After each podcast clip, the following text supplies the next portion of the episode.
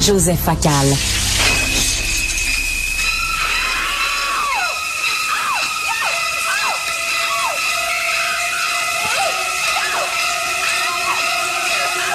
Alors, bien sûr, on connaît tout ça. C'est peut-être la, musique la plus célèbre de l'histoire du cinéma avec la musique de jazz. Donc, c'est Psycho, euh, Joseph, parce que tu veux nous parler des films de tueurs en série.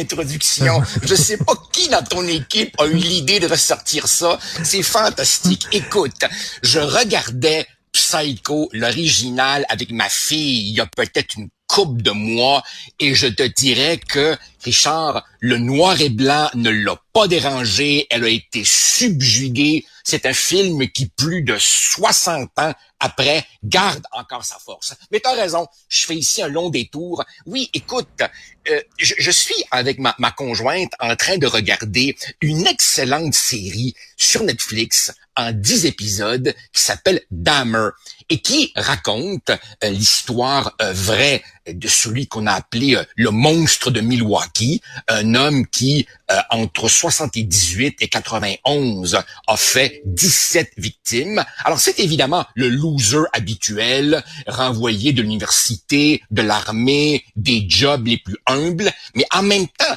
il a rien de patibulaire et il a un père joué par l'admirable Richard Jenkins qui fait tout, tout, pour essayer de le sauver.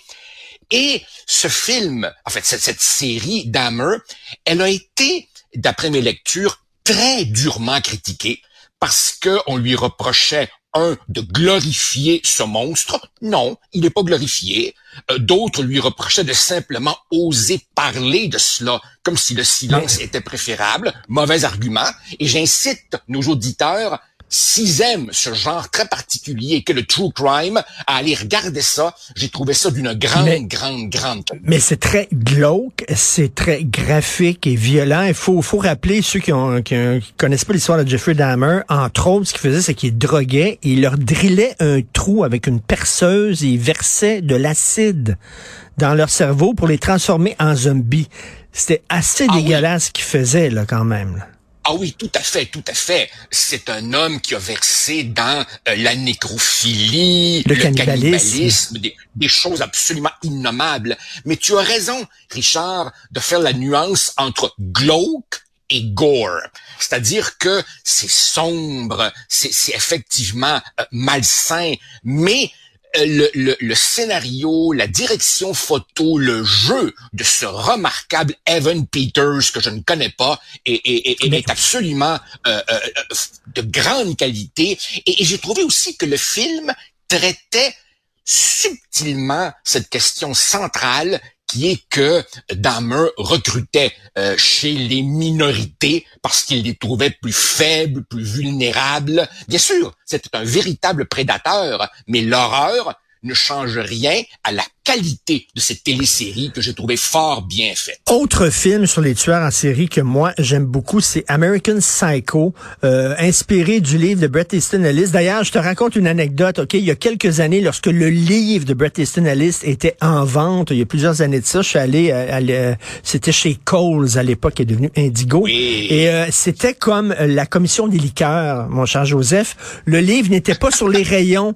Il fallait que tu le demandes comme ça. Je veux American Psycho. Et le gars allait chercher dans le backstore et revenait avec un papier brun, je te jure, comme dans l'époque, et te donnait le livre parce que tu n'avais pas le droit de le, de le feuilleter parce que c'était extrêmement graphique. Le gars décapitait les femmes, euh, se faisait faire une fellation par la tête de la femme maintenant ses cheveux. C'était une affaire épouvantable. Mais en même temps, c'était une métaphore sur le capitalisme en disant le capitalisme est un tueur en série. Ah oui, absolument. Je suis, je suis content que tu abordes cette piste parce que c'est aussi mon angle de, d'entrer dans ce film. D'ailleurs, en passant, tu te rappelles, Bret Easton Ellis, après la publication du roman, disait lui-même, je vois juste pas comment mon livre pourrait être adapté à l'écran. Il n'y croyait pas lui-même, même si ultérieurement il a participé au scénario. Et donc le film réussit ce tour ah de force. Très bon. Et le film est proprement, absolument, le film est proprement glaçant. Et c'est une, c'est une comédie aussi, il faut le dire. Là. Tu ris mais de façon oui, oui, Aussi. Absolument. Et c'est drôle que tu fasses le lien avec le capitalisme parce que, effectivement, le, le personnage principal n'est pas l'habituel tueur en série paumé. Il mène une vie de luxe, c'est un jet setter, c'est un ultra golden boy de la finance euh, à New York, mais ça ne le rend pas heureux. Au contraire, ça dévoile son, son vide moral. Et moi, ma lecture est la suivante. Rappelle-toi, Richard, le roman de Ellis sort en 91. Or, en 89, juste avant, le mur de Berlin tombe, l'Empire soviétique s'effondre en 90-91, et là, descend sur nous en Occident une nouvelle utopie, qui est le capitalisme mondialisé, est le nouveau nirvana, le nouveau jardin d'Éden, ce sera le paradis. Rappelle-toi, Francis Fukuyama avait écrit La fin de l'histoire en disant, maintenant, là, le capitalisme mondialisé, c'est l'horizon indépassable de notre époque et tout sera parfait. Mais en réalité, on a vu que les années 90, c'était aussi euh, Wall Street, Gordon Gecko, Greed is Good, et qu'en fait, on retrouvait des, des écarts de richesse, des abus scandaleux comme ceux du 19e siècle. Et qu'est-ce qu'on dit de, des tueurs en série, c'est qu'il manque d'empathie. Et c'est ce qu'on dit des entreprises, hein. surtout dans les années 80. Les entreprises pouvaient sacrer dehors des milliers euh, de, de, gens euh, qui se retrouvaient au chômage avec des enfants, tout ça. Mais l'entreprise manquait d'empathie comme un tueur en série, comme un psychopathe. exactement. Pour le psychopathe, tout être humain devient un objet tout être humain devient, à la limite, comme le personnage dans American Psycho, une marchandise. Autrement dit, tout s'achète, tout est objet, à l'image de ce capitalisme prédateur qui, au nom de, des actionnaires, se fout de mettre à la porte 8000 personnes. Écoute, on peut dire que Pasolini, avec Salo, Les 120 jours de Sodome, son dernier film, euh, où il montrait quatre maniaques qui utilisaient justement des jeunes pour leur euh, désir sexuel et qui les massacraient, c'était ça, c'était comme dans le capitalisme, l'être humain est devenu une marchandise. Euh, jetable après usage. Ben, regarde ce que j'ai ici. Ah. C'est effectivement le DVD, le DVD du film de Pasolini, décidément. Écoute, tu, tu lis un mot dans mes, tu lis dans mes pensées. Euh, Et oh.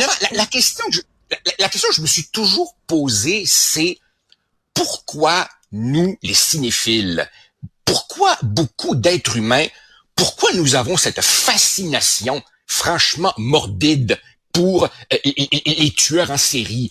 Et, et, je cherche encore la réponse. J'ai comme l'impression que nous, le monde ordinaire qui essayons de rester dans les cadres moraux de, de la société, on a une espèce de fascination pour la transgression, pour la personne qui dit je me fous complètement des codes éthiques et moi je vais all the way. Le mal absolu nous fascine parce qu'on se dit, hey, moi, là, je serais jamais capable. Parce qu'on peut pas faire le bien de façon absolue, mais tu peux faire le mal de façon absolue. D'ailleurs, tu montrais Salo. Euh, Qu'est-ce que dit un personnage de Salo? Je suis le dernier anarchiste. Parce que je suis capable de prendre un jeune, de le violer et de le tuer. Je suis un anarchiste. C'est ça aussi. Et, écoute, euh, euh, tueur en série, il y a aussi, bien sûr, Texas Chainsaw Massacre. Et ça, c'est des gens de, de, de, la ville qui arrivent à la campagne et, qui sont confrontés à la sauvagerie de la campagne, à la sauvagerie de la nature, un peu comme Délivrance, le film. Là. Euh, c'est un peu ça aussi là-dessus. Là. C'est comme euh, euh, euh, la campagne, elle est, elle est, elle est menaçante parce qu'elle n'obéit pas aux mêmes lois que la ville. Oui, et remarque, l'inverse est également vrai. C'est-à-dire que très classiquement, euh, chez les gens euh, souvent qui habitent hors des métropoles, la métropole, c'est aussi Sodome et Gomorre, l'endroit où tu viens perdre ta pureté et te corrompre. Euh, tu, croques la pomme du diable. Mais tu as tout à fait raison. En fait, c'est drôle parce que Texas Chainsaw Massacre m'a fait faire une espèce de parallèle. Je ne sais pas si tu as vu il y a quelques années ce petit film québécois. Il y a un film de zombies québécois qui s'appelle Les Affamés fait par euh, Robin Aubert avec les formidables Marc-André Grondin et Didier Lucier. Et ça raconte effectivement un petit village éloigné de la campagne où les résidents, on, s'attendrait, n'est-ce pas, à ce que ce soit des fermiers bucoliques. Ben non, ils deviennent des zombies. Et, et, et l'autre jour, je regardais, je regardais le absurdement drôle et triste vox pop de Guy devant les étudiants du collège Dawson qui ne connaissent rien, rien, rien du Québec hors de la sphère anglo-montréalaise. Et je me suis dit, ceux-là, là, s'ils allaient faire un tour dans les régions du Québec, ils, auraient sûrement l'impression que c'est peuplé de dangereux zombies, comme dans Les Affamés. Un autre excellent film québécois à voir. Et en terminant, les slasher movies, tous les Halloween, les, euh, les euh, Friday the 13 et les Nightmare on Elm Street de ce monde, c'était toujours un homme qui tuait des jeunes, qui avait une vie sexuelle un petit peu trop aventureuse et à la fin, celle qui s'en sortait, c'était toujours la jeune vierge qui avait pas couché avec personne. C'était vraiment l'Amérique de Reagan là, qui euh, luttait pour euh, l'Amérique puritaine, qui voulait revenir à un ordre moral. Et le croque-mitaine, c'était ça. Là. Il tuait les méchants qui baisaient. C'est vrai, j'avais jamais fait le lien. Il y a un côté extrêmement euh, manichéiste, euh, moral, la jeune fille pure. Remarque que cela est assez rapidement contrebalancé par un autre film de tueur en série, Le silence des agneaux, Silence of the Lambs, qui lui a la particularité que le héros, le flic, est en fait une femme, la formidable Jodie Foster, et c'est un film qui, si tu veux, amène ce, nouveau mouvement de dépeindre des femmes fortes, autonomes, tough, pas des petites nunuches comme justement celle des slasher movies d'avant. Et c'était un film sur la masculinité toxique avant, avant, le, avant que ce soit la mode. Souviens-toi cette scène extraordinaire dans Silence of the Lambs où elle est dans l'ascenseur. Elle est petite, Judy Foster, et elle est, elle est, elle est entourée d'agents du FBI qui ont, mon Dieu, qui ils, ils mesurent tous ses pieds. Et là, tu la vois comme une petite femme entourée de ces, ces hommes toxiques-là. C'est très parlant, cette scène-là. Absolument. Est-ce que tu te rappelles également de la scène d'ouverture où elle fait son jogging dans une espèce de terrain de course obstacle qui est en fait la formation des, des, des, recrues du FBI à Langley en Virginie? Et tu vois, que le test, les appareils, tout ça, elle, se fait regarder d'un drôle d'air par les, les hommes joggers. Mais c'est une petite toffe qui se dit, je vais faire ma place, là. Ah non, c'est absolument formidable. Moi, j'adore, j'adore ces personnages de femmes fortes. Et ça montre à quel point le cinéma, ça dit tellement de choses sur notre société dans laquelle on vit. Ça nous permet de mieux comprendre notre société. Ah oui, Richard. Et puis, écoute, tous ces films de, de, tueurs en série nous ramènent aussi à une question fondamentale qui, moi, évidemment, me hante depuis que j'ai l'âge de raison, qui est toute simple. Si Dieu existe, pourquoi permet-il tant de monstres en liberté? Est-ce que Dieu est un tueur? Est-ce que Dieu est un tueur en série? Oh, ben alors là, si tu nous parles sur oh, l'exorciste et oh, autres films du genre. oh, non, non, mais attends, Sodome et Gomorre, euh, tu sais, quand, quand il était tanné de l'humanité, là, c'était l'inondation, puis le déluge, puis on va tous vous tuer, toute la gang. Dieu était peut-être un tueur en série.